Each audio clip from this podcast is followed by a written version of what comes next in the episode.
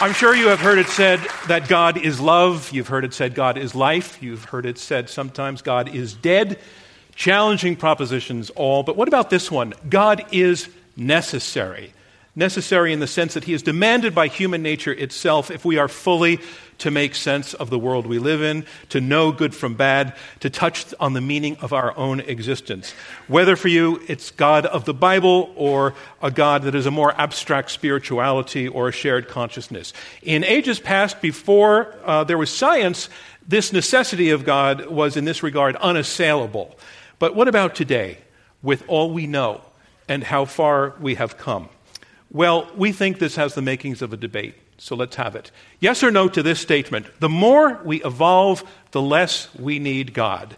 I'm John Donvan. I am on stage with four superbly qualified debaters who will argue for and against that resolution. We are at the Kaye Playhouse at Hunter College in New York, where our live audience will choose the winner. As always, our debate goes in three rounds, and if all goes well, and I'm sure it will, civil discourse will win as well. I want to remind people who have not yet voted this is another chance you have for the next few minutes to cast your pre debate vote. Go on a web browser on your phone to iq2us.org forward slash vote. You will be presented with prompts that give you three options to vote for the motion, to vote against the motion, or to tell us that you are undecided, which is a perfectly reasonable starting position. And again, I'll remind you it's the difference between the first and the second votes, the pre debate and the post debate votes, that determines our winner. Our motion is this the more we evolve, the less we need God. Let's meet our debaters. Ladies and gentlemen, welcome them again to the stage. And I, I, I, want to start with an introduction pairing two of the opponents, actually, Michael Shermer and Deepak Chopra, because they have something of a history of friendly rivalry. Michael Shermer, you're arguing for the motion. You're a New York Times bestselling author, the publisher of Skeptic Magazine. You teach Skepticism 101 at Chapman University. Your second time on our stage. Welcome back. Thank you. Thanks very much. And Turning De- champion. And, and, and, well, we De- did win last time. Deepak Chopra, you are arguing against the motion. You are an advocate for integration integrative medicine.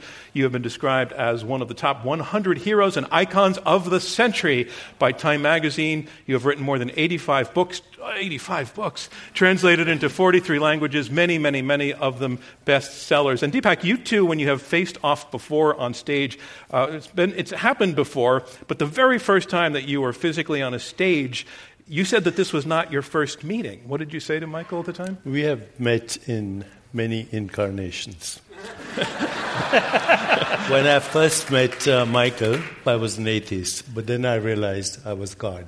Oh, well, so it worked out for me. And Michael, going back to you on the other side, I, we, we, we, heard that the two of you actually got together and meditated together. So where, where did that, uh, where did you go on yes, that meditation? well, um, this was at the urging of my wife to um, give Deepak's worldview a, a, a first world try. And I have to say, I did feel much better after the weekend of meditating. Of course, it doesn't hurt to be in Carlsbad, California at the beach at a five star resort, getting massages and drinking tea and doing yoga every day. If you're not feeling better, you're doing something wrong. All right. All right. So the two of you are not here by any means alone. You each have very strong partners on your side. Michael, please tell us who is your teammate on the for side? Well, Dr. Heather Berlin is uh, the perfect debate partner for me tonight because she studies consciousness from a, um, a, a neuroscience perspective. And of course, Deepak's whole um, uh, interest is in consciousness, and they have very radically different views. So I thought it'd be good to have somebody who uh, not only studies this professionally from a, a purely a neuroscience perspective, but also does some clinical work. All right, ladies and gentlemen, Heather Berlin.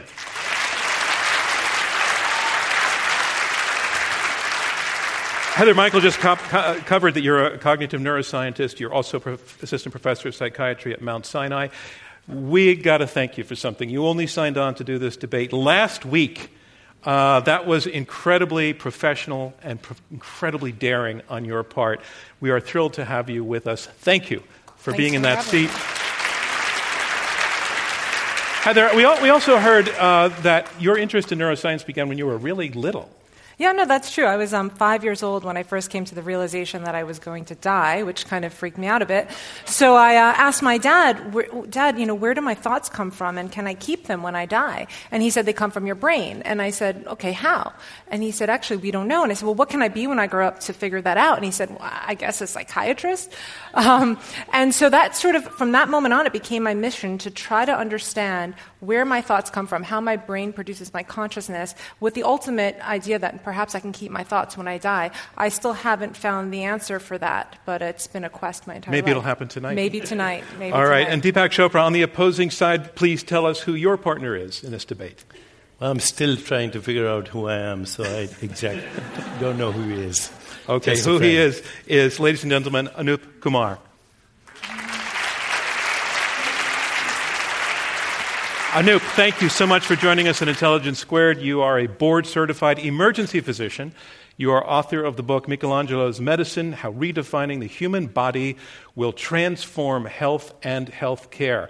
Um, Anoop, we're curious about this. As an ER doctor, and your title almost refers to this, you get an opportunity, more opportunity than most of us, um, to, to see the human body in a unique way. Um, uh, you get to see its functioning and its form and its fragility. W- What do you take away? What insight do you take away from that experience? I take away that what we call life really doesn't have an opposite. The opposite of birth is death, and the opposite of death is birth. But life doesn't have an opposite. Wow, fantastic. The room is held silent by that sitting down. But I want to re- invite one more round of applause for you and for all of our debaters. And so to the debate, we move on to round one. Round one are opening statements by each debater in turn. They will be six minutes each. Speaking first for the motion, the more we evolve, the less we need God. Here is cognitive neuroscientist Heather Berlin.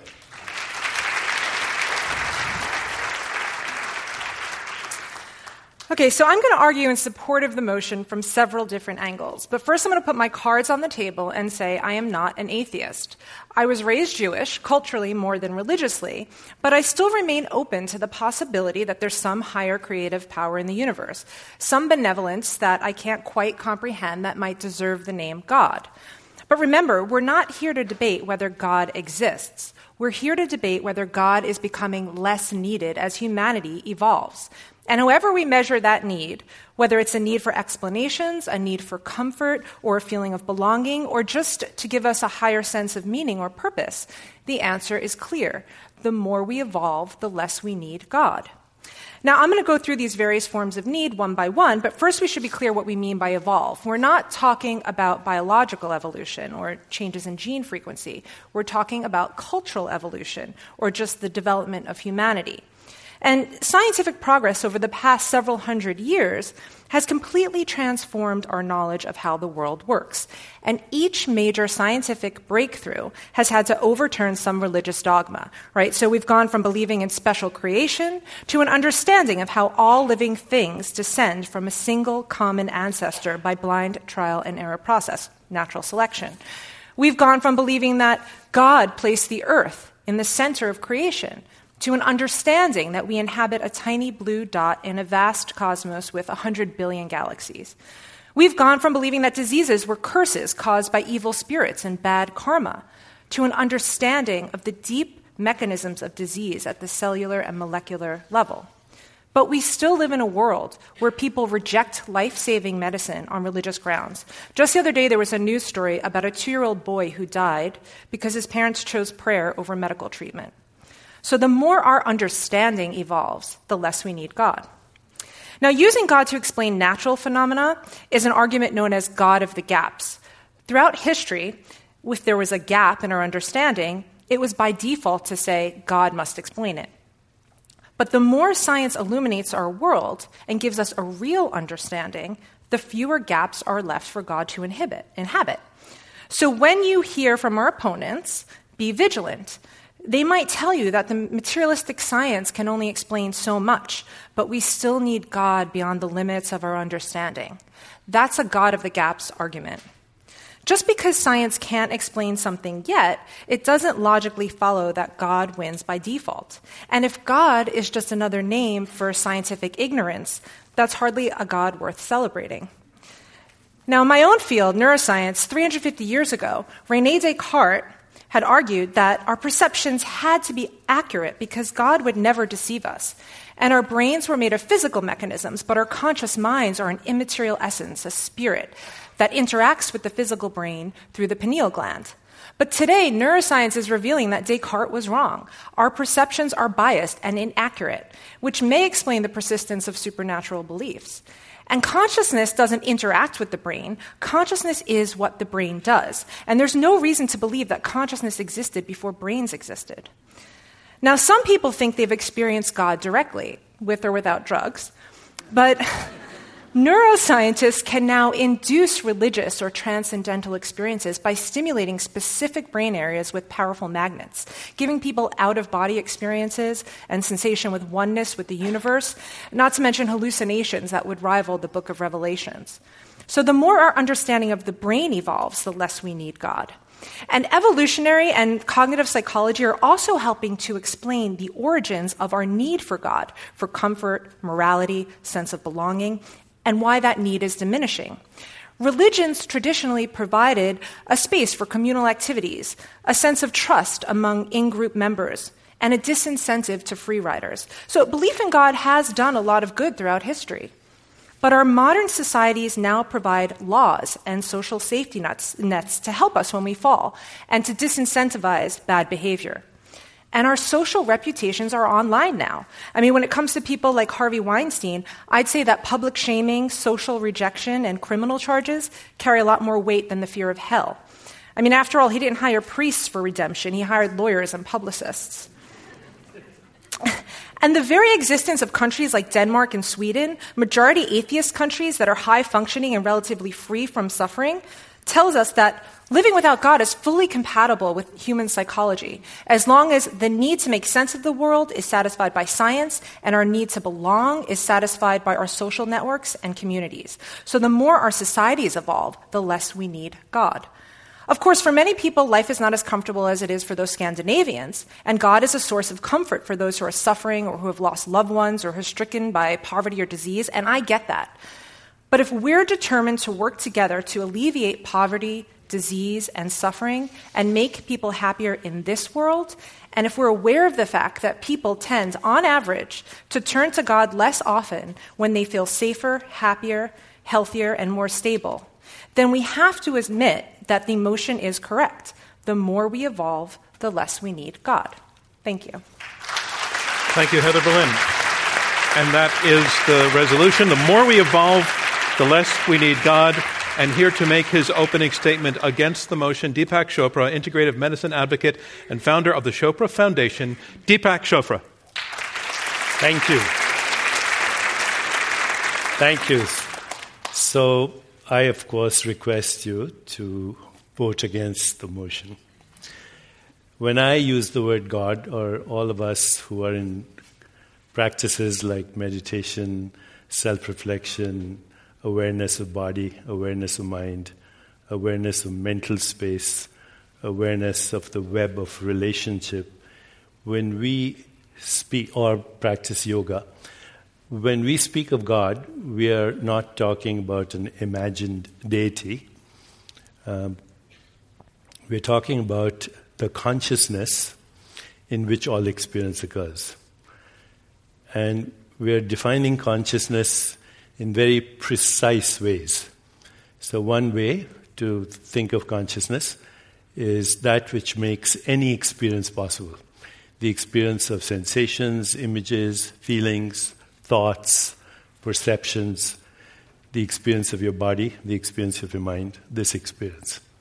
So, consciousness is that in which all experience occurs. Consciousness is that in all, which all experience is known.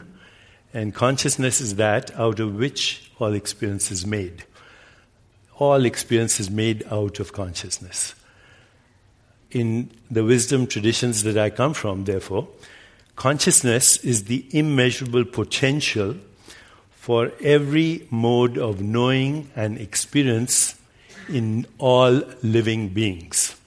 So, right now, we are having a human experience. This is a human experience. This is not a, the experience of a crocodile or an insect with multiple eyes or a snake that knows only infrared, or a bat that moves or navigates through the echo of ultrasound.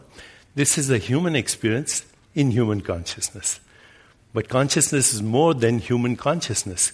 Consciousness is the basis of experience in every sentient being, in every living species.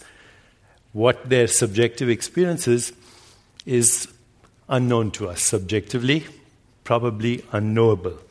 So, consciousness or God is all knowers, all modes of knowing, and all experiences known. Consciousness is invisible. Why? Because it has no form. But without consciousness, there's no experience of that which we call visible. Consciousness is beyond perception. Why? Again, because it's formless, it's boundless, it has no boundaries, it has no material structure to it, so it's inconceivable. And yet, without it, there's no possibility of any concept. You cannot imagine consciousness. You can't imagine God because if you imagine God, then it's not God. The infinite cannot be imagined. But without consciousness, there is no imagination. So, my dear friends, in every act of perception, right now, as you see, as you hear, as you sense your body, in every act of perception, consciousness as God is creating the experience of the universe for you right this moment. Right this moment. Consciousness and God, similar, I'm using the words uh, synonymously. Consciousness is the only invariant in every changing experience. If you think you are your body, then you have to question that because your body is not a noun, it's a verb. It's been changing since the time you were a zygote, an embryo, a baby, a toddler, and who you are right now. So, in every act of perception, including that of your body, including in every act of cognition, including the experience of your mind, God is creating the experience of the universe through you. When we transcend to this level, which is the source of thought through contemplative practices, through yoga, when we transcend to this level of existence, then automatically, automatically, because we feel the unity of existence, the inseparability of existence, automatically there's the emergence of Platonic values like truth, goodness, beauty, harmony, love, compassion, joy, equanimity. There is also the loss of the fear of death because consciousness being formless is not subject to birth and death. Exactly what you said. Uh, birth and death are opposite, but life is the continuum of birth and death. So, by knowing ourselves as consciousness, we get to the source of all experience in every species that we call God. Right now, in this awareness, we are having this particular experience. If consciousness is God, then we need consciousness to evolve. Why? Because, as Heather said, right now we are not talking about biological evolution, we are talking about what I would call metabiological evolution the evolution of our consciousness and ultimately the evolution of the consciousness of our consciousness. Because the key to consciousness is self awareness. God is our highest instinct to know ourselves. Thank you very much. Thank you, Deepak Chopra. And a reminder of what's going on. We are halfway through the opening round of this Intelligence Squared US debate. I'm John Donvan. We have four debaters, two teams of two, fighting it out over this motion the more we evolve, the less we need God. You have heard the first two opening statements, and now on to the third. Making his way to the lectern and to debate for the motion, here is Michael Shermer, publisher of Skeptic Magazine. Ladies and gentlemen, Michael Shermer. Thank you. Thank you. Thank you so much. The uh, resolution that the more we evolve, the less we need God, I think, is uh, supported overwhelmingly by evidence from three lines of inquiry evolutionary theory, um, history, and the social sciences. Now, so first, John mentioned uh, a synonym for, for need or, or necessary. God is necessary. Necessary for what? Uh, I contend that our, our starting point is the survival and flourishing of sentient beings, that's us, and other animals. Um, and the central problem with group living, we're a social primate species, the central problem with group living is trying to figure out how to get selfish genes that build these survival machines that uh, just want to have maximize their own utility or, or benefits to cooperate with other uh, survival machines built by selfish genes. And the problem is, is uh, figuring out how do we tilt the incentives or, or create a choice architecture to get people to be nudged toward uh, increasing or attenuating, sorry, accentuating their, their better angels and, and squashing down or, or, or, or, or, lowering our, our, our, inner demons. There's this constant conflict between our inner demons and our better angels. And so when we began to coalesce from these tiny bands and tribes of hunter gatherers into these giant uh, chiefdoms and states around 10,000 years ago, this was the central tension. How do we do this? So the two tools or technologies that evolved to do this were uh, God and government. So government basically gives everybody a copy of the rules and says, these are the do's and don'ts, and here's the penalties if, if you violate them. Of course, there was not, not sophisticated police systems at the time, so people got away with it. But you don't really get away with it because there's an eye in the sky that sees all and knows all that you're doing and can impose punishments in the next life. So this is God or religion. So for thousands of years, it was kind of a toss up between uh, anarchy, of having no uh, state or government or organization, and tyranny, having either oppressive governments or religions uh, oppressing their people. And, uh, but something, history, then evolved that uh, about four centuries ago, the scientific revolution discovered that the universe is knowable and that it's governed by natural laws that we can discover and understand, beginning with the physical sciences, Galileo and Newton, uh, into the biological sciences and medicine, all the way to the social sciences. And so, in the Enlightenment, uh, there developed a number of theories about how best we should live with one another. So there was an attempt, essentially, to create the, find the Newton of, of the social sciences. How best should we live? And, uh, and that led to pretty much most of the moral progress we've made over the last several centuries.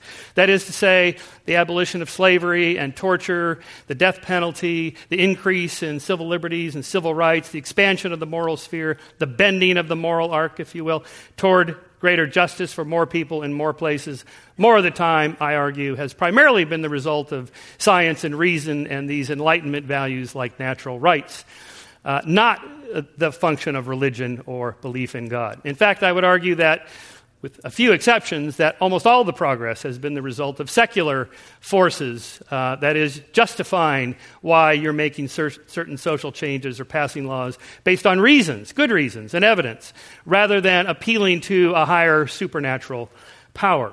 The problem with religion uh, is that the um, creator of the universe uh, has set down many uh, different rules of how we should live together, and there's no means to determine which is the right one. There's nothing in religion, uh, uh there's no methodology in religion comparable to science, which we say, let's run an experiment and see which one is the best, which one most closely matches reality. And I'm not just talking about physics and, and biology, I'm talking about so- social sciences. We have 50 different states with 50 different state constitutions and 50 different sets of laws, say gun control laws or tax laws. You can study those and, and determine which is the best set of methods we should use. Religion has nothing like that. The problem with religion is that uh, it's more of a sort of group cohesiveness uh, method that drives people to be more tribal and xenophobic. Uh, and f- then finally, in, in, my third line of inquiry on the social sciences, um, I'll, I'll, cite just one study among many uh, by Gregory Paul uh, of uh, correlating the, the differences between rates of religiosity, belief in God, biblical literalism, belief in the afterlife, and heaven and hell in 20 different uh, leading democracies in the Western world as a function of their societal health. Societal health as measured by rates of homicide, suicides, STDs, abortions, teen births, marriage, divorce, alcohol consumption, life satisfaction, corruption, uh, indices, adjusted per capita income, income inequality, poverty, employment levels, incarceration, life expectancy, and so on. Well, you can't believe this, but it turns out that The higher the rates of religiosity in a nation, the more people believe in God in, in a nation, the worst they score on these uh, indices of societal health. And America stands out by far with no one even a close second as the most religious of the Western democracies and the worst on all of these. We have the highest homicide rates, suicide rates, teen STD rates, pregnancy rates, and so on, income inequality and, and, alcohol consumption, life satisfaction, employment levels, and on and on and on. Now, I'm not saying that those things have, are caused by religion, but if religion and belief in God is such a great force for driving moral progress, how come it fails so abysmally here and every other nation where religiosity and belief in God is high? Therefore, I urge you to vote for our side, that the more we evolve, the less we need God. Thank you. Thank you, Michael Shermer. Again, that is the resolution. The more we evolve, the less we need God. And our final debater who will be speaking against the motion, Anoop Kumar. He is an emergency physician and author of Michelangelo's Medicine. Ladies and gentlemen, Anoop Kumar.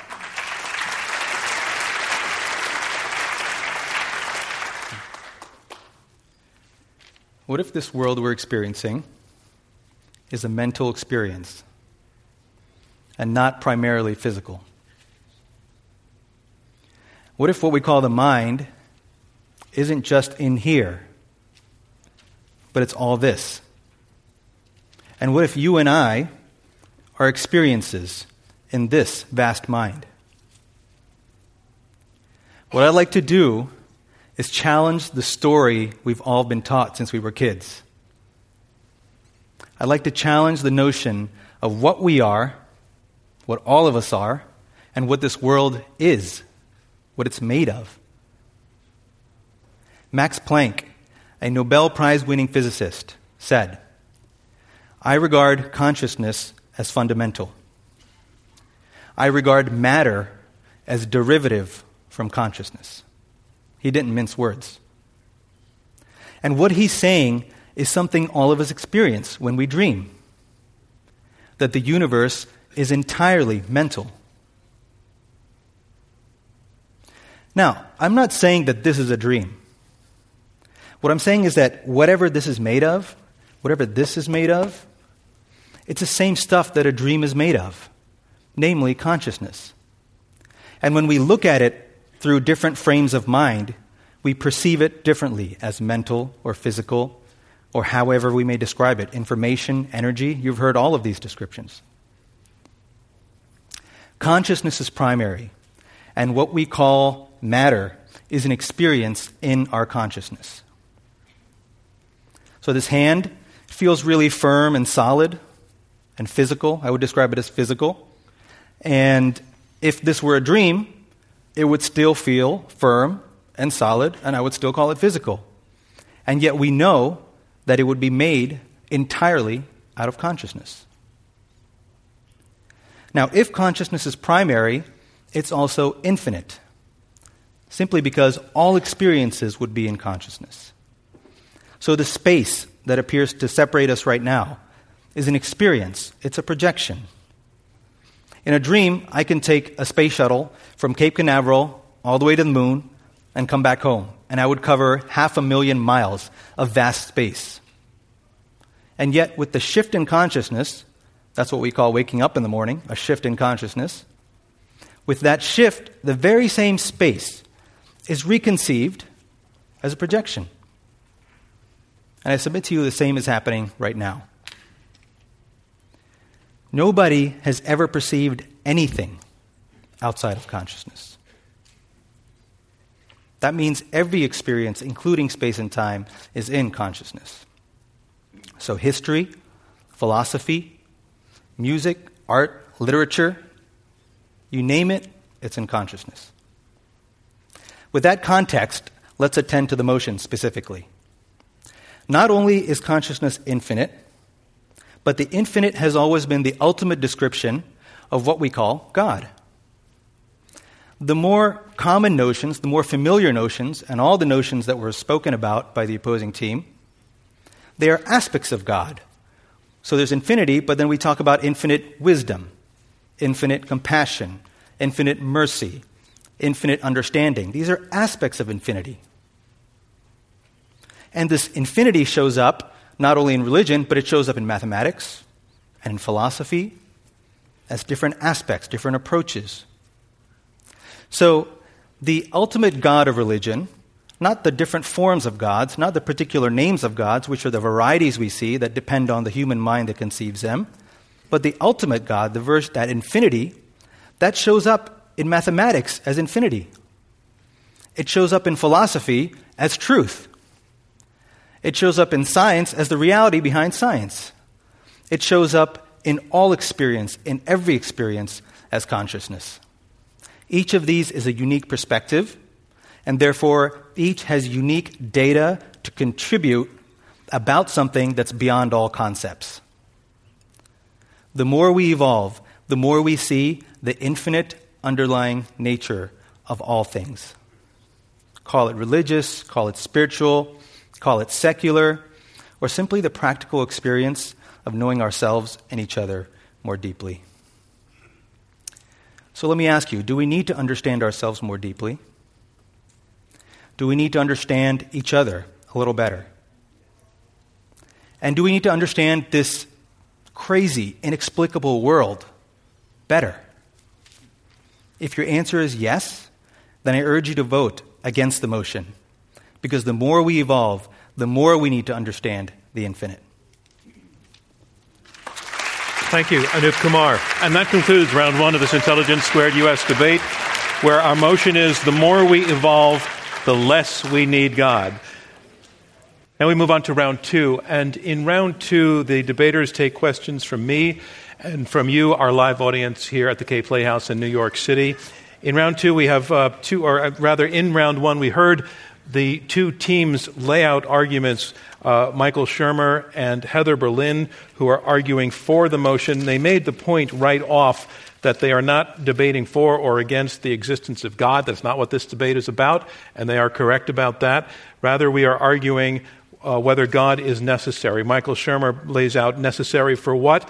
Necessary, he says, for the flourishing of sentient beings. His partner, Heather Berlin, talking about necessary for uh, endowing humans with comfort, with meaning, with purpose. But they point out that belief in God, uh, has, while it has eroded, uh, in general, in particularly in Western society, that scientific breakthroughs have overturned religious dogma. That while that's been happening, the course of justice has been, the course of morality has been bending more towards justice. They explain uh, the, the use of God to explain things that cannot be seen, including the infinite, as God of the gaps. And as they say, the gaps are getting smaller and smaller the more that science learns. The team arguing against the motion, Deepak Chopra and Anoop Kumar, um, they laid out a kind of physics or metaphysics that may not be familiar to everyone uh, in our audience and in our listening audience, in which they made a clear case that they are not arguing for any, as uh, Deepak said, any of the imagined deities. Rather, they are arguing for a sense of consciousness. And this consciousness, as they describe it, is that in which all experience occurs, including potential experience. Consciousness is all modes of, of knowing and all that might be known.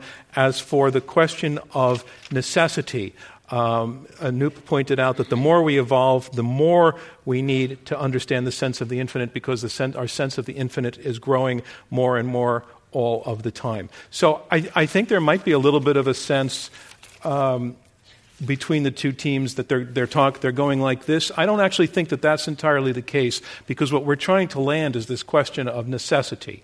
When is God necessary or not? God is defined by both sides. And I think that we can proceed on that basis. But I want to, I want to start with you, Deepak, because I heard from Anoop, I, I heard him use the word necessity and needed in the, towards the latter part of his opening statement. I didn't hear it from you.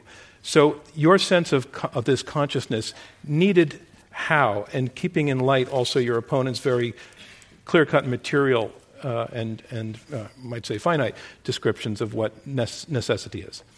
So, my friend Michael, whom I refer to as uh, Angel Michael, uh, the apostle for scientism, uh, cites science all the time, cites science.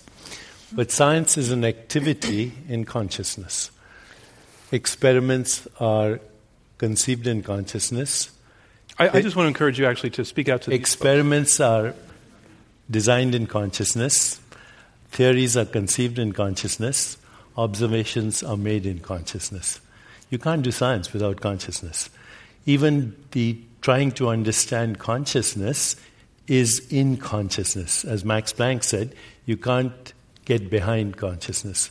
To create artificial intelligence, augmented reality, you name it, to understand the microbiome, to understand your own biology, you need consciousness to do science, to create technologies, to do philosophy, all systems of thought, all systems of thought, whether they're religion or philosophy or science or theology, require consciousness. So, consciousness gives rise to systems of thought which then give us a certain interpretation of reality. Okay, but let me, that me, reality is impossible without me, consciousness. Okay, so you've, you've laid out the necessity, and I want to take it to, um, to Heather Berlin. Interestingly, I heard your opponent say that um, the human brain exists in consciousness, and you are arguing that consciousness exists in the human brain, um, which yes. certainly flips things in the other direction. But your response to, to, the, uh, to the argument that Deepak just made that without consciousness there's nothing. So, I mean, the way we experience the world that we find ourselves in is, is via first person subjective experience, which we'll call consciousness, right? That's how, yes, we come up with the laws of science, and it's subjective, right? Only I know my own consciousness, I don't know anybody else's. Um, we know that we can knock it out in patients. If you lesion certain parts of the brain, they can experience nothing. When you're in a deep, dreamless sleep, you're not experiencing anything. Um, we can map out, we can co- make correlation between consciousness and the brain. Um, however, and this is something since I was five, I've wanted there to be consciousness outside of the brain. I've been looking for it. I've been trying to find any bit of evidence for it, okay? And you can't trust your own experience because it's subjective, right? The way that we can understand reality in the most objective way that we've discovered is through the scientific method. But so what I'm really curious on, what I can't get my mind around, is where they're coming up with these proclamations of knowing that consciousness exists outside of the material world and then calling that God. I mean, to me, it seems a bit just like a, a fairy tale. I can I can also make a proclamation about consciousness and what it is, but without any evidence, I, I don't understand how they're coming to these conclusions. Well, let's bring it to Anoop then. Where's your proof? So you say on one hand, you say you can't trust your experience. But let me ask anybody is there anything you know more than you are aware? You exist. You can say, I exist. I am here. That's consciousness, right?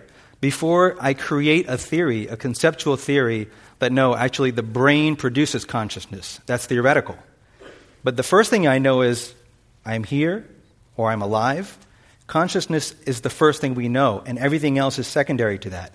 When we say that the brain produces consciousness, we're al- already implying dualism, because we're saying as if there's something physical first, and then in that we're experiencing something that's mental.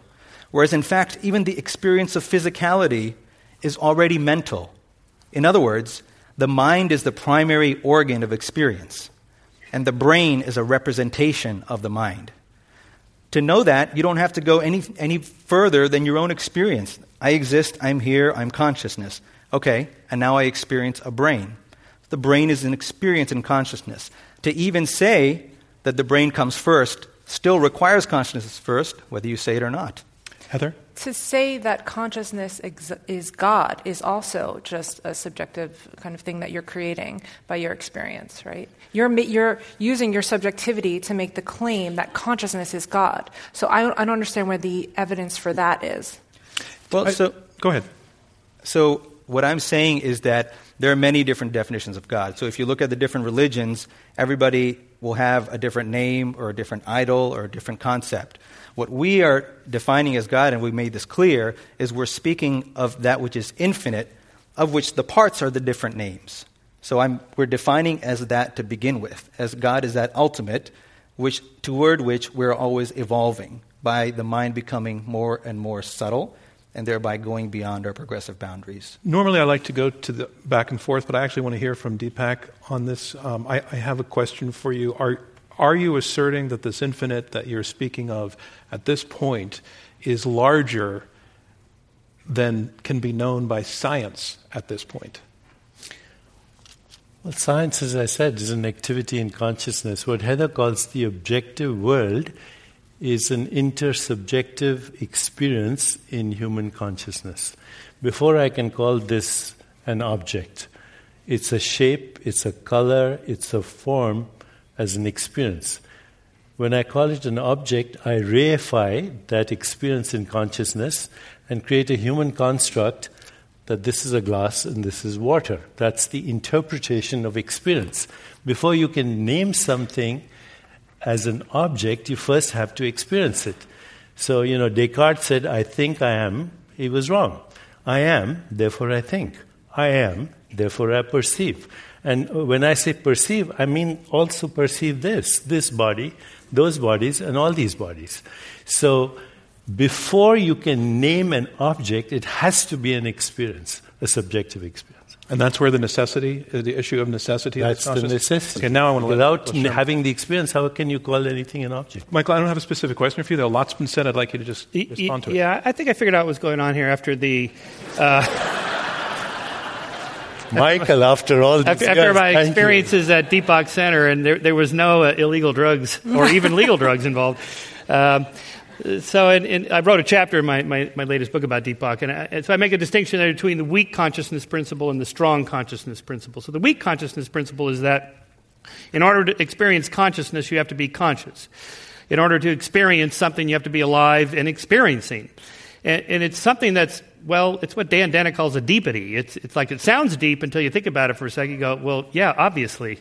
Uh, you know, it's like imagining, imagine being dead. You can't do it because to imagine something, you have to be alive. Okay, so, but what they're, what they're arguing is something stronger than that, the strong consciousness principle. That consciousness brings about if I understand you correctly, Deepak, brings about the physical uh, instantiation of our brains and bodies. That the consciousness is primary, it's already there, and we're just a temporary hold or instantiation of consciousness in a physical body. Could you pause one second, and I just want a yes or no so he can continue. Does he, did he, is he kind of nailing what it is you're describing? No, no. Okay, I'll come back. I'll, okay, keep going, Michael. Keep going. Well, I mean, we, we, we, to get the ultimate uh, uh, answer, which worldview is correct, we need to have some way to test it, to experiment with it. How do we know? I mean, if you just say, well, it's my internal experience and your internal experience, and, and we'll never get anywhere, then, then, then, then it's a late night conversation and it's fun, but that's it. Can we do better than that? And, and, and, yes, we know from neuroscience, for example, that you can, as Heather mentioned, knock out parts of the brain. And the function, the mind, the consciousness, whatever word you want to use, that was doing whatever it was doing there is gone. And it's gone forever. Alzheimer's, when Aunt Millie's brain dies from Alzheimer's, the memories disappear. They're not going anywhere. They're just gone because the brain tissue is gone. So no brain, no mind. The mind isn't anywhere without the brain. All right, Anoop, I want to. So I, I, am I, I, think we stipulate that your your definition of God is your your claim to necessity is somewhat definitional. That there can't be anything unless this consciousness you're talking about is real and exists. But I want to go beyond definitional to some some of the more pragmatic points that your opponents made. Um, and, and they're they're saying, for example, you don't need a concept of God, however defined, as much as once one once did this is where the evolution part comes in, evolving as a society and as a species. Um, um, thanks to, to, science and reason and enlightenment, we're getting away from superstitious, um, uh, wrong practices, and, and, ha- and, and, and discovering through the use of reason and logic and research a better sense of what's right and wrong. You don't need God, you don't need your God to know right and wrong. What's your response to that? Two responses. One is that even to differentiate right and wrong. Remember, we're talking about God as consciousness. How are you going to know what's right and wrong if you're not conscious? Without consciousness, how do you? But that's not the question. Right we're conceding from the moment. We're going with your your explanation of consciousness. Mm-hmm. Their point is you don't need that to know right and wrong. So we're defining evolution here as a particular understanding of right and a particular yeah. understanding of wrong.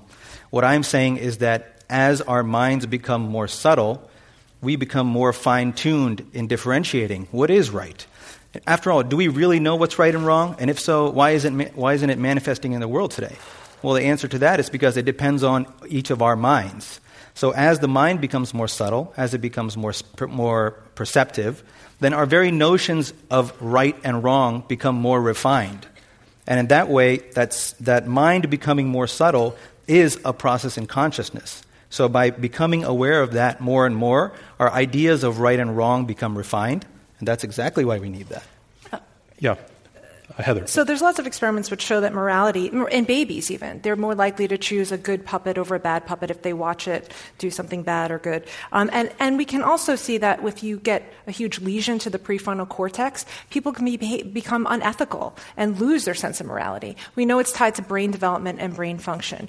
Um, you know, and they talk a lot about this deep understanding and the infinite and, you know, places where we can get to via meditation or spiritual practices. Um, you don't, you don't need God for that or traditional God. Um, you can get to deep understanding. They're all different brain states. We can manipulate them in the lab. We can talk to people and have them get an appreciation and a deep understanding. That doesn't mean that you then get to call that God.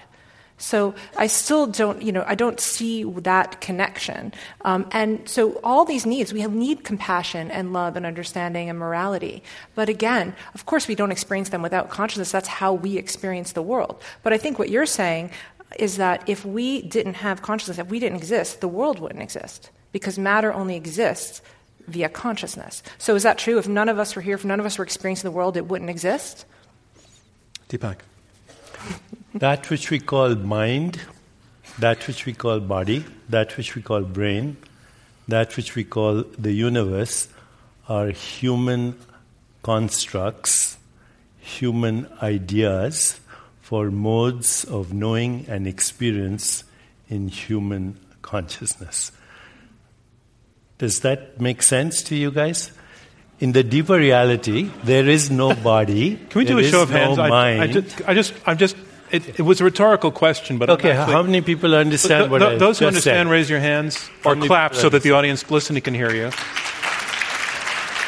So, and those, those, who need a little, t- a little more explanation. What we call. well, I just want to hear the other side. Okay. okay.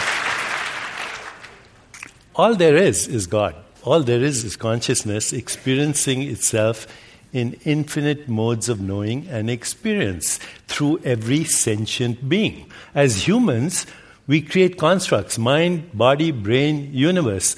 The, you know, if I asked you this, what's a glass of water? You'd say, what's this? It's a hand. What's this? It's a shirt.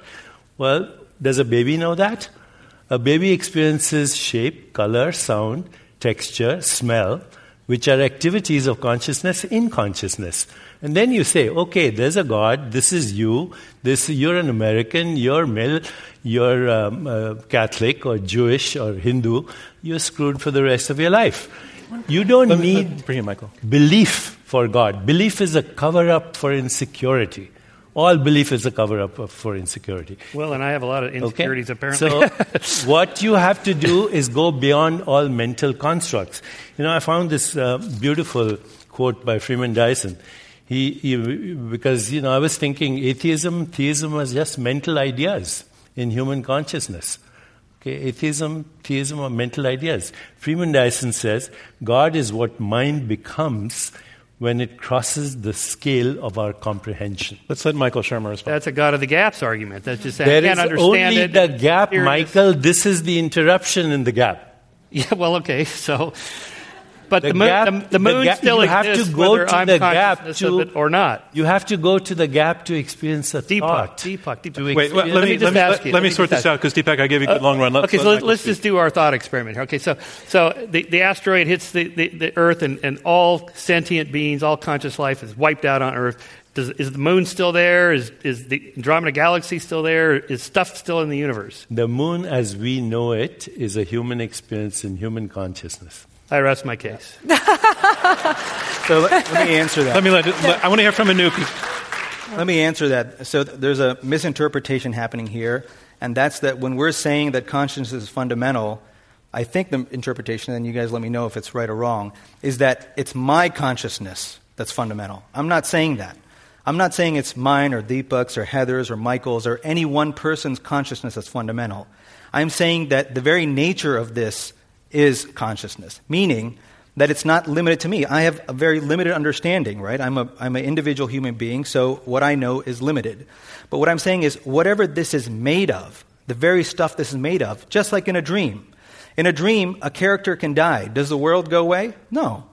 But it doesn't mean that that world is not made of consciousness. It's an impersonal consciousness. And the separation between that personal consciousness of the character in the dream and the rest of the dream, like, for example, this hall, is in the mind. That's the difference. It's not mine or your consciousness. I'm saying that the consciousness is impersonal. Anoop, Okay, is this, I- I- I wanna- I wanna- class I- conscious? Is this conscious? It's an No. experience in consciousness. Right, exactly. I'm I want to. I want to interrupt for to do a little bit of business. I want to talk to people who are watching by live stream and listening. Tonight's debate is being broadcast worldwide on our website, iq2us.org, and on Facebook Live. And if you're watching the live stream, we would love to hear from you too. You can send us your questions on Twitter or on Facebook with the hashtag IQ2US Live. That's so that we don't miss it. And be sure to include your city and your state and a first name that I would not be embarrassed to read out loud.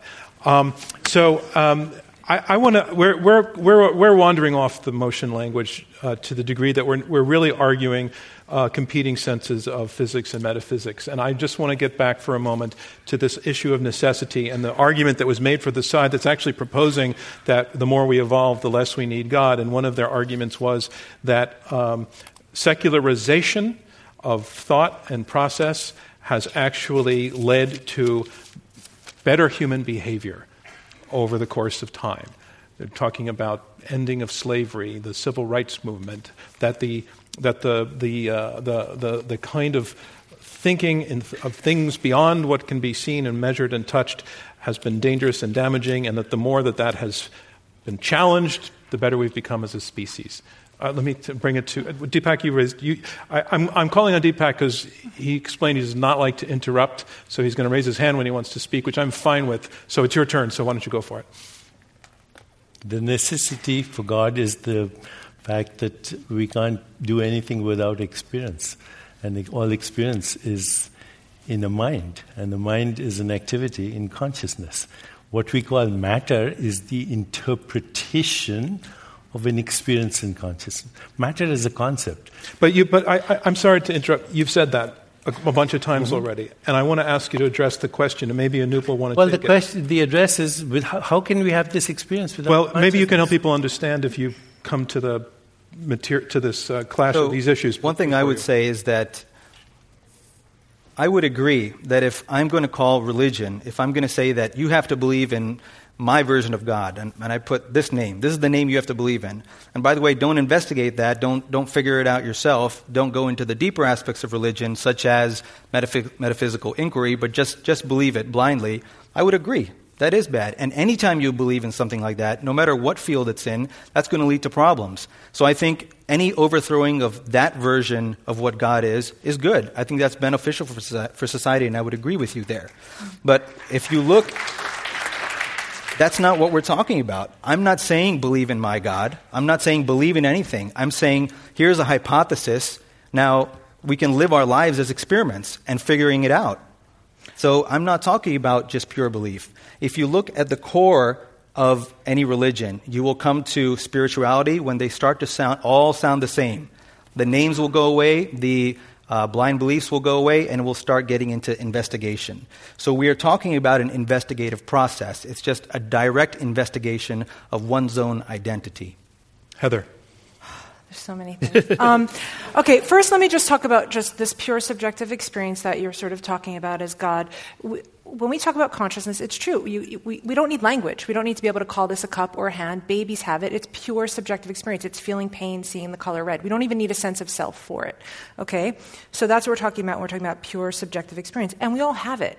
The question is, um, how can we get more of it? We experience the world via consciousness. Period. That's how we humans experience the world. So, h- how do we get more of it? We can have different aspects of it. We can see it in a different way. We can have a deeper understanding. All that is great, but that doesn't mean that it exists outside of us.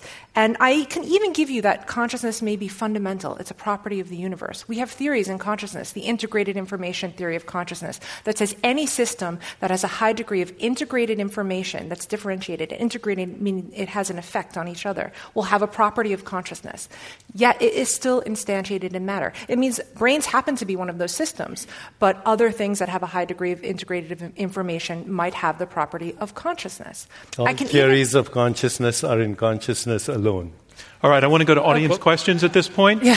um, and uh, again, how this will work is if you raise your hand and stand up, please wait for the microphone to come to you so that you can be heard by people who are not in the hall tonight. Uh, tell us your name. In this case, we actually would appreciate your full name, and then ask a question uh, that's, that's on point and is going to move the debate forward. And right down front, uh, ma'am, and there's a front row, and the microphone's coming from all the way from the back of the hall. Uh, I think closer on your left hand side. You can tell us your name, please. Bonnie John from New York. Um, to my ear, this side, uh, who is against, has reframed the question. So I ask the people for the motion if it were the more we evolve, the less we need consciousness, would you get up and go over there? That's a pretty clever question. I That's like a good, that. that. That is a good question. no. Uh, I think the problem the problem is is the the, the We the are word is, conscious. The, the, the word is need too broad. I mean, we we- you know as Wittgenstein pointed out, we just you know we have we only have language to express our words uh, our thoughts between each other. So we look for synonyms. You know, consciousness is experience. It's the immeasurable potential. It's invisible. It's all modes of knowing. These these are just different ways of saying the same thing. Uh, and it, so it doesn't really get us anywhere. There, there's no specific actionable points. Like, what do I do? So the, the, the motion on the table is, you know, what difference does it make? What, what, what does it matter? Uh, and, and, and so we have to have some definition of that, which is why I started off with the, uh, you know, survival and flourishing of sentient beings. So what does it take to do that? And now we have some idea about that. Now, if, now I should say, just parenthetically, that I kind of went hard on religion. I know that the Quakers and Wilberforce advocated for the abolition of slavery and so on. There are, you know, certain individuals that helped the process along, but their m- biggest opponents were their fellow religious people, their fellow God believers. So it's not God itself that's going to get us there. It's some rational argument, some secular, reasonable argument. So the fact that Christians sometimes say, well, I've reinterpreted Mark 3 9 and Jesus really meant women should vote. Okay, fine. Uh, but but you're, you're getting there after the, the movement has already made its progress due to secular, rational arguments. And I think your partner wants to join that. Yeah, and I would say, you know, if we think, if you want to redefine consciousness is saying all of these things, compassion and being kind to others and doing things that are actually real in this world to help people, again, you don't need the concept of God or higher spirit or something that happened before the Big Bang in order to do those things, in order to live um, helpful, kind lives, to make everybody's lives better. So, in a sense, I don't think that the more we evolve, the more we need God in this definition as well, because we can find it in other ways. We can get better and improve humanity in other ways without having a, some either real or false belief system. Either way, we can be compassionate, we can have a deep understanding, we can think about the infinite, we could do the right thing, and we don't need God. Okay, I do want to let, the question wasn't put to the other side, but I'd like to let you respond if you'd like to. We need God or consciousness to have a thought. We need God or consciousness to have insight, intuition, imagination, creativity, introspection. We need God to do science. The secular worldview with science has given us climate change, extinction of species, racism, bigotry, hatred, and modern technologies for destruction. Right now, we are risking our didn't do that. extinction People did that. because, because of a science that is incomplete, a science that ignores the source of science, which is consciousness. You know, can I just com- can I comment on this? Yeah, I, actually, sir, if you can wait and let Anoop. I Uh, just want to make one comment. You know, one thing that's hard about this conversation is that when we say what we're calling God as consciousness, it doesn't necessarily oppose anything they're saying. Because science is a function in consciousness, reason is a function in consciousness. I use science and technology all the time. I think science has done great things. That's not counter to my idea of consciousness. All I'm saying is it's also more than that. It's not only what we call objective, which, by the way, there's no such thing. All we mean by objective is less subjective. There are more people that, that agree on what the subjective is. So I'm not opposed to anything they're saying. What I'm trying to re- do is reframe it so that we're not limited to only those ideas, but consciousness or God is much more than that, and much more is possible than we already think is possible. sir. near front center. Thank you. Uh, my name is Jerry Orstrom, and I hope that the next questioner is able to depart from our paradigm of consciousness because I am not able to do that. Uh, my question is for the side opposing the resolution, uh, and if uh, principally for Anoop, and if you'll bear with my premise for a moment. From a strictly scientific point of view, it was the Big Bang which gave rise to matter. And yet you've asserted that matter is derivative from consciousness. So then, what kind of consciousness, therefore, came into existence at the moment of the Big Bang, given that there was no life, from which the matter derived? How do you balance Mm-hmm. life, So, consciousness? one of the things, great question. One of the things we're assuming here is that consciousness is a product of life. And that's what I said earlier in the beginning. I think I said birth and death are opposed to each other, but life is unopposed. And here we could use consciousness again as a synonym for that. So, again, by consciousness, I'm not saying that consciousness came into existence when we as humans, or even when any sentient being came into existence. Just like in, in a dream, all of the characters may die, but that doesn't mean that the dream itself has to die. So, similarly, the Big Bang is a human construct. I'm not saying it didn't happen. What I'm saying is the way we perceive that Big Bang, whatever factors were involved when that Big Bang started, we're seeing that through a human mind's lens. What it actually was, we don't know. We know how we derive it through the human mind. And let that be. So, whatever that is, is. But what I'm saying, whatever it is, whatever concept we give it to it, that is still a concept of consciousness.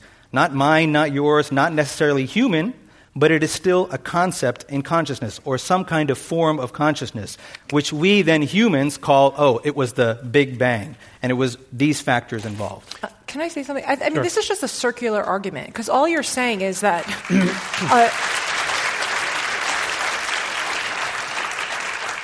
all you're saying is the only way we can know anything is via our subjective experience, through, via our consciousness, and therefore everything is flawed. Or you're saying, therefore, then consciousness is fundamental and that's all there is. But you just, I mean, you can't say we can only know the Big Bang happened because it's subjective, and therefore subjectivity occurred before the Big Bang, or that's what made the Big Bang. I mean, it, none of it makes sense. And I and I'm also wondering where you're getting this knowledge from, this grand knowledge that all of us don't seem to have. It's like you're almost preaching it to us, like, oh, please tell us what's the answer, when I don't see where you're getting these answers from. I'm getting it from the same place. I'm getting it from the same place you're getting the idea that the brain is all there is, and it's from the brain that all this stuff occurs. Oh, so from objective It's scientific method? argument. That's where you're getting it from? 'Cause You're that's where I'm from getting it from. your own experience. No, you're not. You're getting it from consciousness first. In consciousness, you've experienced a brain, and My then you've only way created to concepts the out of world it. is via Consciousness is not a concept. Consciousness is the source of all concepts, including the Big Bang. We have a question from, um, from uh, a viewer on YouTube, Ryan Sturm. This is a question for the team arguing for the motion that the more we evolve, the less we need God. Seeing as God uh, in this debate is being defined subjectively, could you please speak to whether or not the necessity of God, in quotation marks, is actually a question on the necessity of subjective experience? Well, I think what most. People in the Western world mean by God is an, an omniscient, omnipotent uh, being that brought the universe into existence uh, and, and created us and loves us and created an afterlife and, and so forth. That's kind of the standard version of that. And the belief in that is really what we're talking about. Do, do we need, Dan Dennett calls this belief in belief. Do we need to believe that people should believe because this is good for society? No. I pretty strongly made that case. Whether there really is such a God is a separate debate. Uh, and so, but then if you just broaden it and say, well, it's just consciousness. Well, all of this, that we're just repeating what I call the weak uh, consciousness principle by definition. It's just circular. It's to be conscious, to experience consciousness, you have to be conscious. Yeah, no, no kidding. Uh, as opposed to what? Where else would the concepts come from that we have of the Big Bang? Of course, they come from our brain. So what? That, that, that, hasn't, that hasn't advanced us any further to knowing something more about it. Okay, another question. Um, from uh, fourth from the back on the aisle. I'm I'm pointing to you. If you could stand up, ma'am, and uh, yep, uh, uh, you're the right person. Thank you. Well, thank you so much for giving me the opportunity to ask you a question. Uh, I am Nish Amarnath. I'm a journalist writer. And I'm going to be rather futuristic at the moment. So uh, I have read various studies and uh, uh you know even papers saying uh, you know sort of trying to predict how the human race would behave and look and function 100 to 500 to even 1,000 years from now.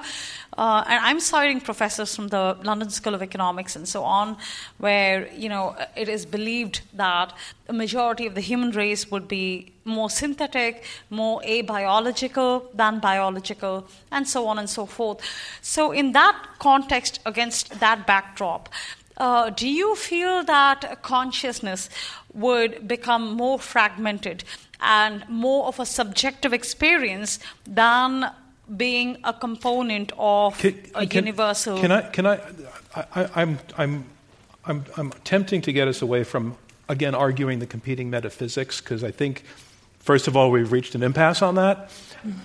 I, I'm, I'm, I, I mean, you two can meditate again and work it out, but but I, I, I would want to know if you can phrase your question in terms of uh, this question that we're actually debating tonight. So, would you be willing to, and, and if not, I don't want to put words in your mouth, but would you be willing to say, in terms of this evolution, if we look 500 years down the road from where we are today, would, would we be in a situation where this team is, their point has been proven, that the, less, that the less we need God will be proven, or that this team would have their point proven? That, Well, I guess that's my question. You know, as Okay. we evolve, as we become, uh, you know, less real versions of ourselves, so to speak, by way of, you know, possibly being becoming more abiological, more synthetic, or multiplanetary species, and so yeah. on. Okay, I, believe- I, I, I need to cut you off just so that we can get as many questions in as possible. But I want to, I do want to take the point that I think you're making first to the side arguing for the motion. I'm guessing that your point of view is that since evolution of the species and civilization does not impact on the necessity of God, that 500 years from now, you still don't think that things will have evolved to the point where God is more or less necessary than today. We need to understand who wants to understand. We need to understand the nature of understanding. You know, when you propose, I'm doing neuroscience, who or what is doing neuroscience? I asked Michael the other day, what's a thought? He said, it's an electrochemical activity here, which means that the electro, which is a thought in itself, right? So the electrochemical activity here is making an existential statement about itself which is totally ridiculous. I, I, so, you know, I think. Heather, how totally ridiculous. Well, we have these, these huge egos, and we think consciousness is so important. But actually, when you really look at it, most of what's happening that's affecting our behavior, the decisions we're making, and even helping us survive is happening outside of awareness, unconsciously. Okay? And that's what much of the brain is doing. I'm actually more interested in the neural basis of these unconscious processes. And I think as we evolve, it's inevitable that, uh, unless we kill ourselves first, hopefully we don't, that in 500 years we're going to start integrating with technology, we're going to have neuroprosthetics, they're going to increase our ability to have memory capacity, need for sleep, maybe make our dreams more vivid. We can actually record from your brain and see what you're dreaming now. You know, we can see these images. It's all is happening in the brain as far as we can see, but we don't even need consciousness. I, you know, I think that ultimately, if the world, the machines might take over, and maybe everything's just running on autopilot. But the fact that we put so much uh, emphasis on this one little bit of the way that we experience the world, I think is very egotistical. I, I, think refer everyone to our debate from a few years ago Beware the promise of artificial intelligence. Heather, I started by saying that consciousness is all modes of knowing and experience in all sentient beings, not we. Okay? What do you mean by the word we, by the way? When you say the word I, who or what are you referring to? Uh, a collection of my experiences over time. I don't even think there's a real me. I think the, the concept of me is another invention of my brain, and it can change, and I can knock it out in people where they have no sense of self. So I'll give you that. There is no I. I'm a collection of molecules that organize itself in such a way, like Carl Sagan said, you know, we are the Who cosmos' up, way to who, know itself. who or what came up with the construct molecules? I, I'm not going to get into this debate, but it's I think, basically I think a it was Ezra Molecule. it's named it after. all the only way I can know the world is through my subjective experience. Yeah, we're just back to where we were. Yeah. Yep. Okay, right down in the frontier. If anybody's upstairs, I'm afraid we don't, if you're raising hands, I can't see you, and we don't have mics up there. But if you want to come downstairs, I'll try to get you in. I have a question. My name is Can- Frances- My name is Francesca here in New York. I have a question for you, either and generally, but also specifically to you. At the beginning of this um, debate, you know, I was struck by um, when you said your life story, and you also said, "I'm not here debating the existence of God, but I'm actually we're, we're here questioning the need, our need for God." So. I know we're using a lot the word consciousness, and it seems we're getting a little stuck on that maybe in the debate. I, I just wanted to ask you something, which is you said, like, and you, you even, I don't know, you know, you even have said, look, I am actually, I, I don't debate the existence of God, you know, and I don't even know your definition of God, but what I, what I sensed there was like, something bigger, something mysterious, something which is the I- source. again, I'm sorry I apologize, but in so the the you can question get to your is, question, so yeah. the question is, from you that you're saying, whatever you call God, which is obviously is not the belief of whatever you call God, do you actually think that in your own evolution in life and the future human being and species, would they need more of that? I You think know? I get what she's saying. You So, see what I'm saying? so I'm saying I- so- what I, I, so well, I was very sort of agnostic in the sense that I am open to the possibility that there's something other that's greater than what I can perceive with my senses. We're given these feeble little brains, right? You know, if you think of the grandeur of the universe and how tiny the Earth is, and then my brain, that little piece of three pound piece of matter, that's all I have to try to comprehend all this. And I think that's a total feeble mechanism. I, there's definitely things in this universe that I will never be able to understand, and I'm open to that. And if you want to call that God, that's fine.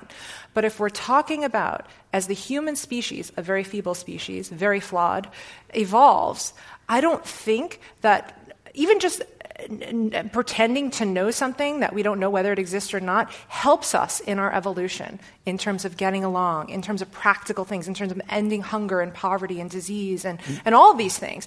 That belief in God, whether it exists or not, isn't really fundamental to help us evolve as a species. Another question right down here, sir.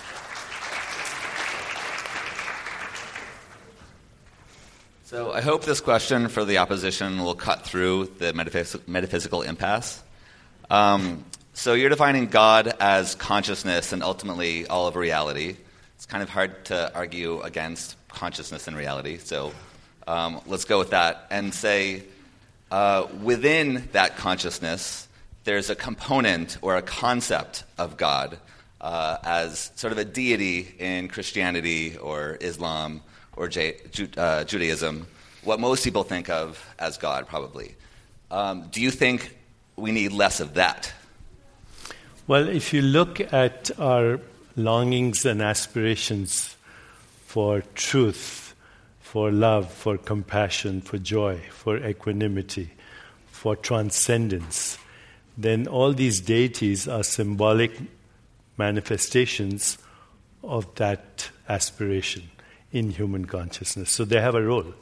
You know, when I th- when I think of a higher being uh, as an idol, Krishna or uh, Shiva or Maheshwara or whatever, actually that's a symbolic representation of a longing for the inseparability of existence where there is no separation, and automatically there's the emergence of Platonic values such as um, love. Um, right over by the edge against the wall over there. Thanks.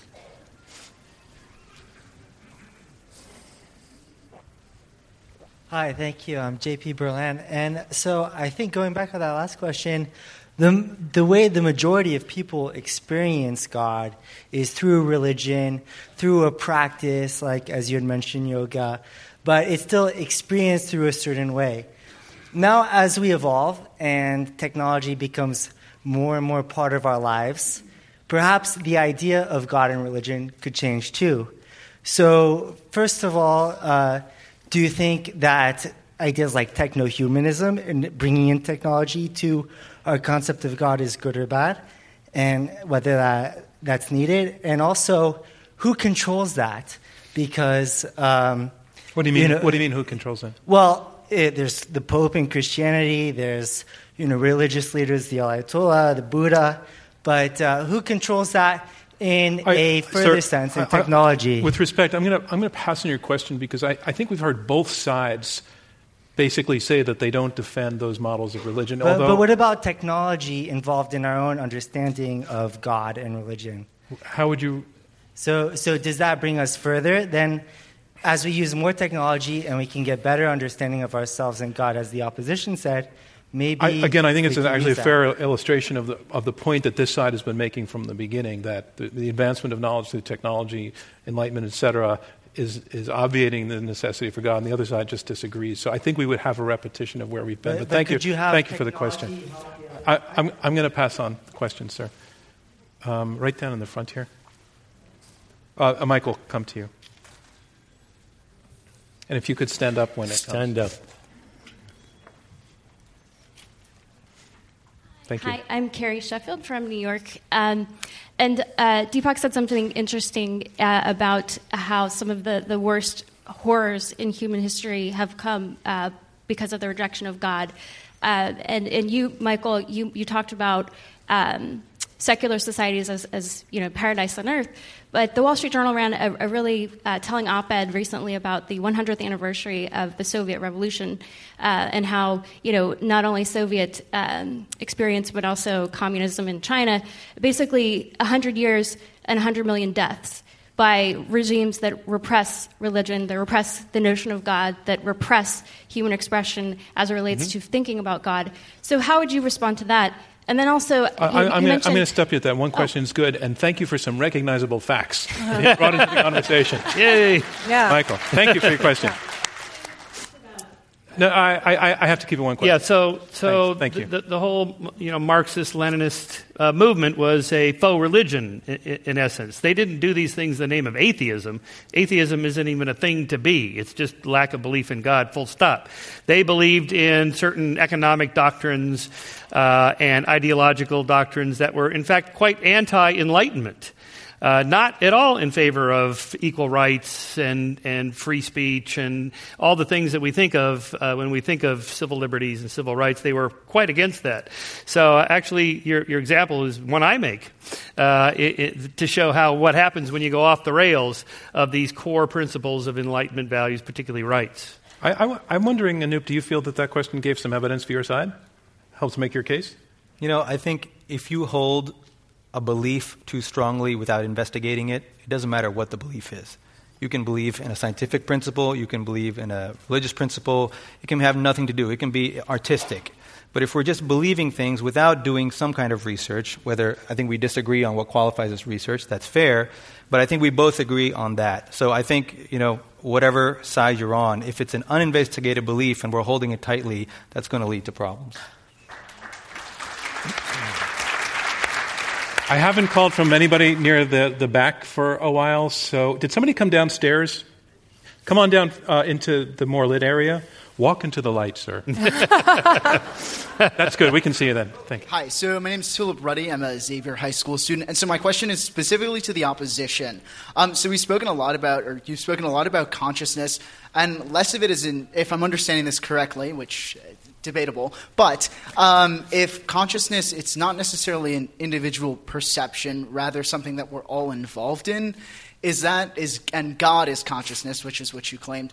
Um, so is is specifically in reference to the motion, do we need, is there more of a need for God, or is this simply just a continuum? Because understanding Okay, from that- the, you, got, you, you got to the question. There was a question yeah, mark there, so let's, let's We- let Deepak take we that, please. Need, we need to understand ourselves as consciousness in order to evolve because every other identity you have, whether it's of the body, of the mind, or anything else, is a provisional identity. The only true identity that you have is the awareness in which you're experiencing your body, your mind, and everything else. So, in order to progress, in order to create even AI, artificial intelligence, augmented reality, we need to understand this reality, which is a virtual reality to begin with. Can I say Okay. Um, I, I, yeah, right down uh, in the red in the red sweater. Thanks. No. Sorry, what? Yeah. Pardon me.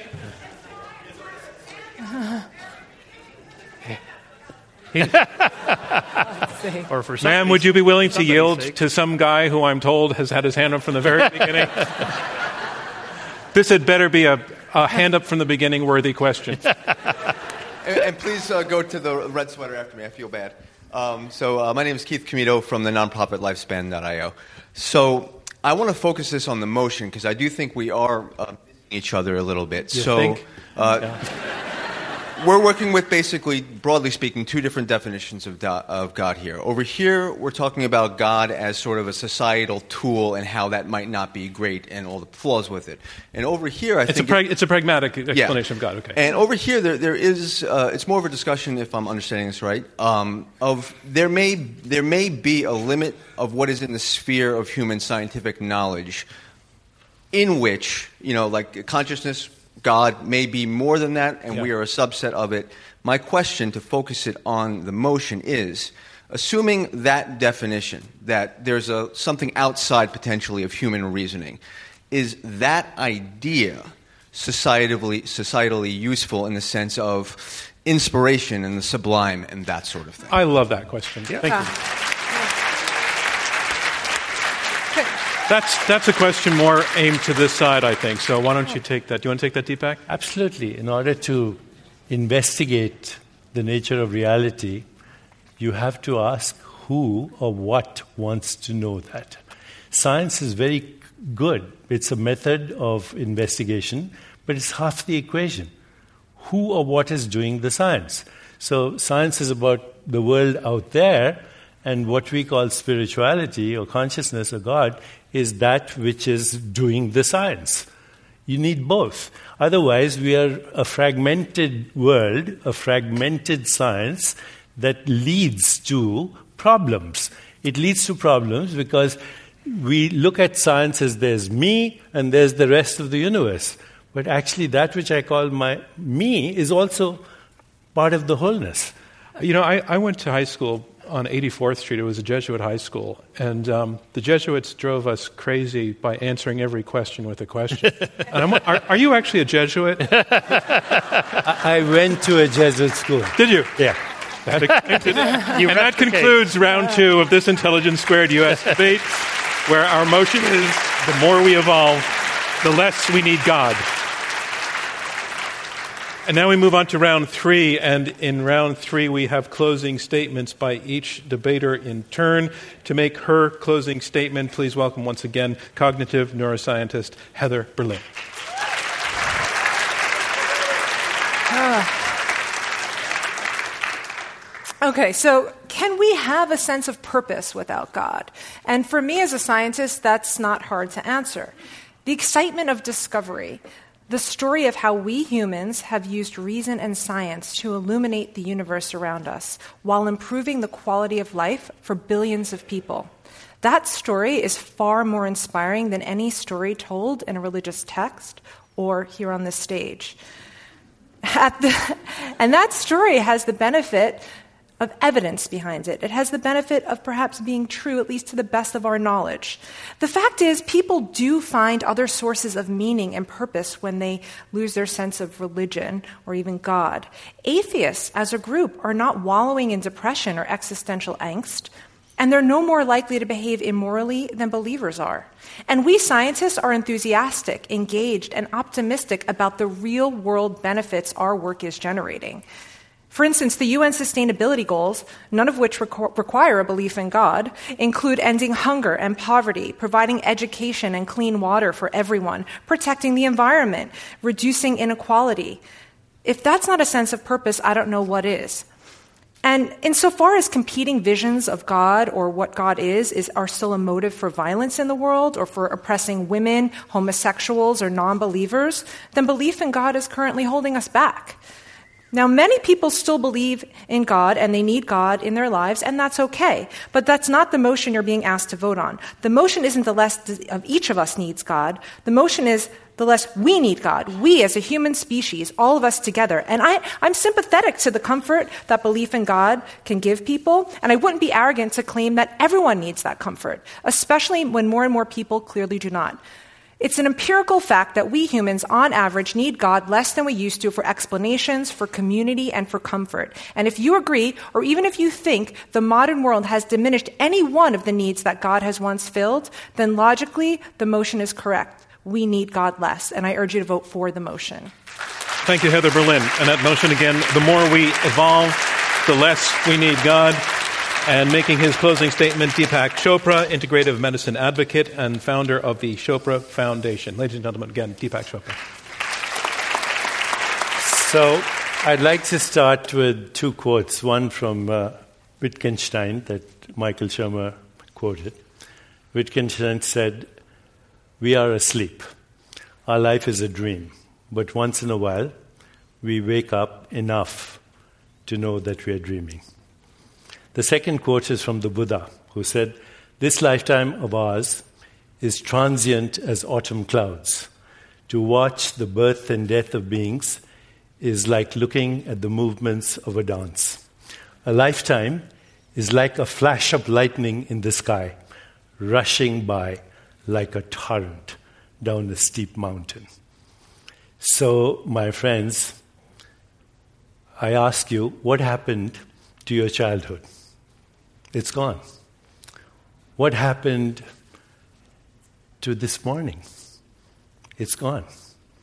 What happened to five minutes ago? It's gone. What happened to one second ago? It's gone. Everything that we think of as the past, the Big Bang, it's a blurred concept with mathematical imagination in human consciousness.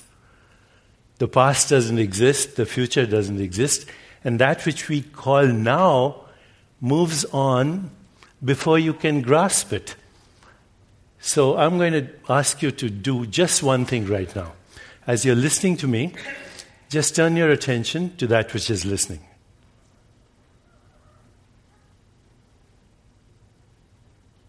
This presence is awareness. And you need this presence to evolve, to do science, to do any other investigation. Wake up. Thank you, Deepak Chopra. The motion again the more we evolve, the less we need God. And here making his closing statement in support of the motion, Michael Shermer, publisher of Skeptic magazine. Michael Shermer. Well,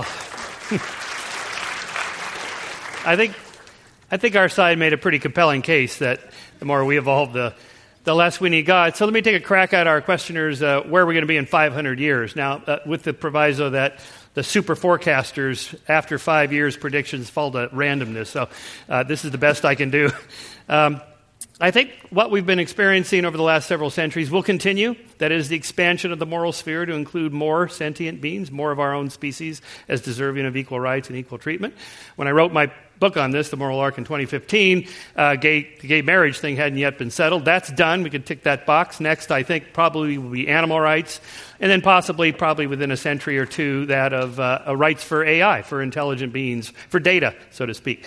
Um, and, you know, beyond that, it's hard to say. Uh, I think the um, the idea of consciousness, uh, if, if, we use it in the terms like our, the civil rights activists did, consciousness raising, what does that mean? We're expanding our consciousness to include the perspective of other people. What would it feel like if I was treated that way?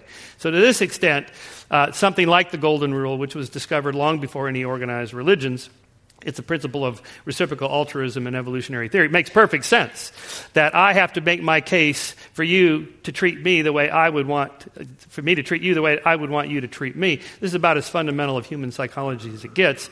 And I think that's what we've been getting better at over the centuries. And despite the little downticks we have occasionally of negative things that make the news, the good news, follow the trend lines, not the headlines, continues to go uh, in our own time and will continue for centuries to come. I think that the, and the fastest growing religious group in the world are the nones, the people that have no religious affiliation, and atheism is growing and so on. I think we don't need that. The tools, the things that we call religion and belief in God are actually just certain tools. We need love and family and meaningful work and, and, and productivity and, a, and, and a basic necessities of life. And once we have those, we don't need the superstitions from our Bronze Age ancestors. Thank you.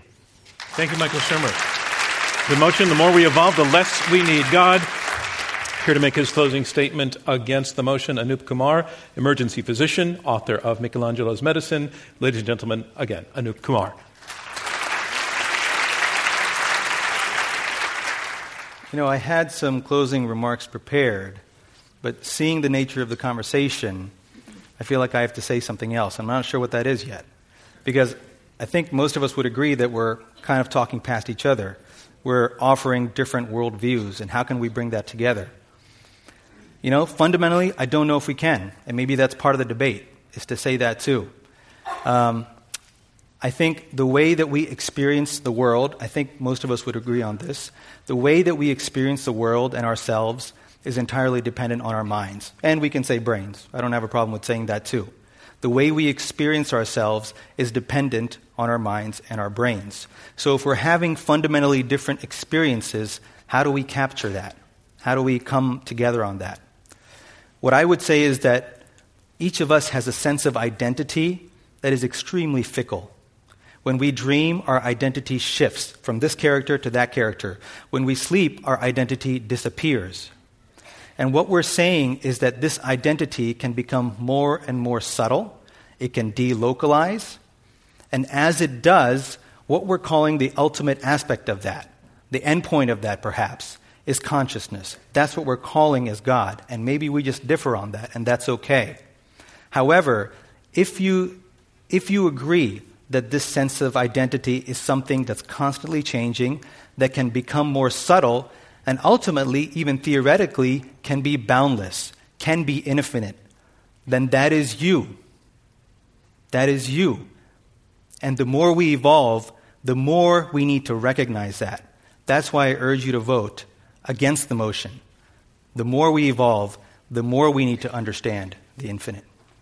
Thank you, Anoop Kumar. And that concludes closing statements. And now it's time to learn which side you believe has argued the best. We're going to ask you again to vote uh, using your cell phone. Go to the same website, uh, IQ, same URL, iq2us.org forward slash vote to cast your second vote. The instructions are on your screen uh, and in the program.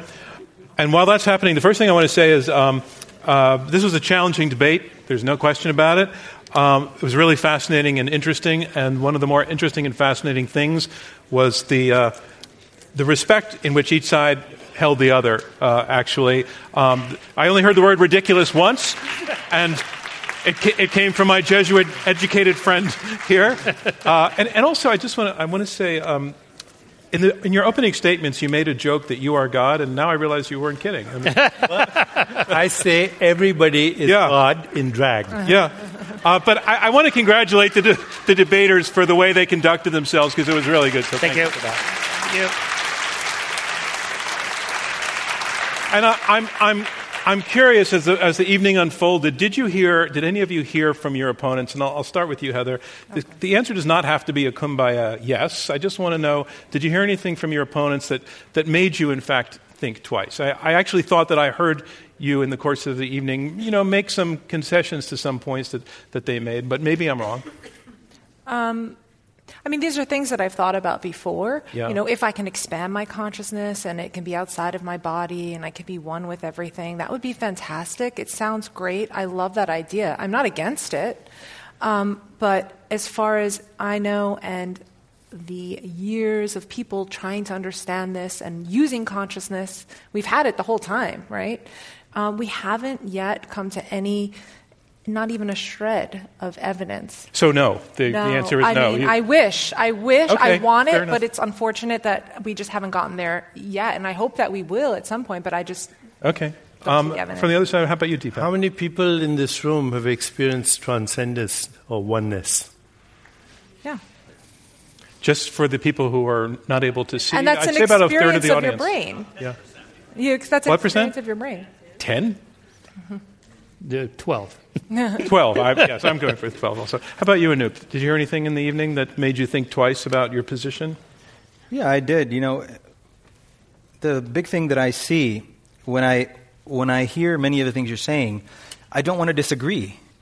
You know, I don't. It, it feels weird to feel like I'm against this because I'm not. I don't feel like, in my own heart of hearts, I don't feel like I'm disagreeing with most of what you're. There are some things I clearly disagree with, but I don't really feel like I'm disagreeing with most of it. I'm just seeing it in a different frame. I'm in, it's in a different context to me. So I appreciate all the arguments about the brain being necessary and then the brain seems to produce concepts. I get all that. I Yeah. felt that same way as well. Um, I see it in a different light now. How about you, Michael? Yeah, I think um, the idea that um, consciousness through uh, discovery of consciousness through, say, meditation, is an excellent technology or tool uh, for understanding yourself better, understanding other people's better. Perhaps even this consciousness raising thing I was talking about. Um, I, I, I- don't think you need any of the metaphysical um, backdrop to get the benefits of the technologies or tools you're proposing. And to that extent, I think if everybody meditated instead of whatever they do in Vegas or whatever that causes people to go crazy, that would be good. Uh, you know. All right. I, the other thing I want to do is I want to thank everybody who asked questions, including the people whose questions I passed on. It takes a lot of nerve to get up and do that, uh, and there's no disgrace. In, I, I feel in having me pass, and it may just be that maybe I didn't understand your question. Um, so uh, thank you for everybody who got up and did that. And the gentleman who was asking about technology, I've been noodling on that, and uh, and I'm thinking maybe you want to chat with the debaters afterwards. Come up and, and do that. A little bit of a little bit about Intelligence Squared right now. The first thing you met Clea Chang last night uh, tonight when she came out on the stage and uh, and talked to you through the voting. She's our uh, chief operating officer, and we had some very very uh, exciting uh, news about her. Um, this week she was honored as one of Crain's top 40 under 40 for 2018.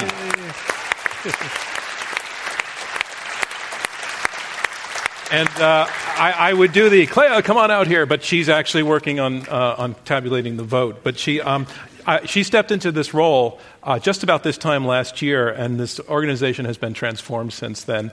Uh, we are doing more debates with great debaters and reaching more people than ever before. So, Clea, backstage wherever you are, thank you very very much for that. I also want to thank I want to thank um, two people who are not here tonight: uh, our chairman and founders, Robert Rosenkranz, and, and co-founder uh, Alexandra Munroe. Uh, I'm sure they're going to be watching the live stream, and uh, we we really appreciate their support. And also, this, yeah, thank you for that. And. Um, the support of everybody uh, who, who, there are a lot of people who are supporting Intelligence Squared US, and we would like to increase that number. For those of you who don't know, we operate as a uh, philanthropy, and we rely on donations. And uh, uh, I know that many of you bought tickets, and that helps. But if you liked what you saw, would like to see more of this, we are working on growing. We're growing successfully, but we need um, more support, and there is a way for you to uh, contribute to us through by going to our app again and, uh, and you'll find ways to donate. And we would greatly, uh, greatly appreciate to keep that going. Uh, also, I want to launch, uh, announce the launch of a program called Up for Debate. Uh, it's our new television series. It airs on Sunday mornings on the Newsy network. Uh, Newsy is not on every cable system yet, but I believe it's in New York. I might be told in my ear in just a second. Um, this show is the relation, uh, result of our partnership with Newsy, and it means that we're now bringing these debates to that television audience uh, of potentially 30 million households every week. I want to let you know about our upcoming debates. You can tune in. Uh, you probably won't get to the next one because it's in Chicago. Um, we're going to be debating net neutrality with Mitchell Baker, who is the chairwoman of the Mozilla Corporation, along with a former FCC chairman named Tom Wheeler. Uh, Reason's, Nick Gillespie. Is Nick here tonight by any chance? No? Okay, because this sounds like it would have been like right up his alley. Um, and former FCC chief economist Michael Katz. Then we're going to be back here in New York for a debate on Bitcoin. And that's going to have Overstock CEO Patrick Byrne, venture capitalist Tim Draper, law professor Eric Posner, and the Financial Times Gillian Tett. You can get more information on everything that we're doing on our website, iq2us.org. So I'm just waiting for the results to come, and I am told that they, they have come in. Uh, thanks to technology, I have them here. So, and thanks to technology, the screen just went off on me. oh, I got it back, which in itself is a miracle. So remember how we do this. It's the difference between the first and the second vote that determines our winners. Our motion is this the more we evolve, the less we need God. In the first vote, 47% of you agreed with the motion, 31% of you were against the motion, 22% were undecided. Those are the first results. In the second result, the team arguing for the motion, the more we evolve, the less we need God. Their first vote was 47%. Their second vote was 67%. They picked up 20 percentage points. That's the number to beat.